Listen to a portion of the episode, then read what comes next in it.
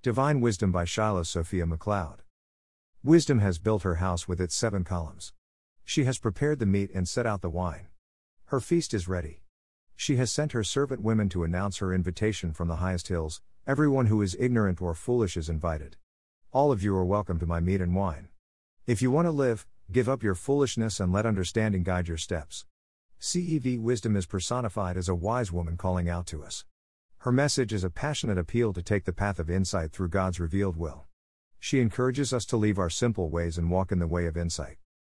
The word wisdom in Scripture is the careful application of God's word to concrete situations in our lives.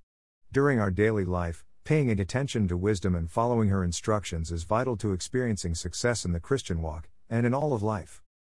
Obstructing the ability to listen for wisdom's call is the fact that too many people are downright impatient. The deliberate ways of wisdom take far too much time for them. They want the bottom line, the skinny on wisdom. However, to let wisdom teach us her ways, we need to slow down enough to hear, accept, and engraft wise practices of living. Working and living harder and faster when we encounter difficulties only betrays our great need for Lady Wisdom's instruction. It is the immature simpleton who refuses to wait on the lessons that wisdom wants to impart. Wisdom cannot be gained quickly. Her teachings are learned slowly with careful application over time. Wisdom is something of a marinade, and if we don't allow the proper time, we are unable to live well. We will then, at best, be bland and dull, and at worst, be an unsavory presence in the world. Another foolish obstacle to receiving wisdom is the search for simple solutions to complex problems. Wisdom calls us to leave such ineffective and short-sighted ways and take the high road of consultation, collaboration, and humble learning.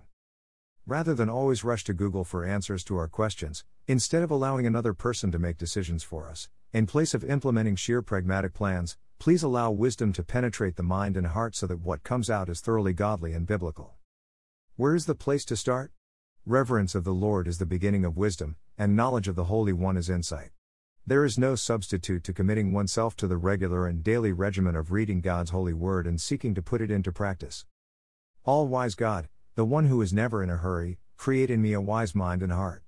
Help me to sit still long enough for wisdom to bring biblical and spiritual maturity to my life, through Jesus Christ in the power of the Holy Spirit. Amen.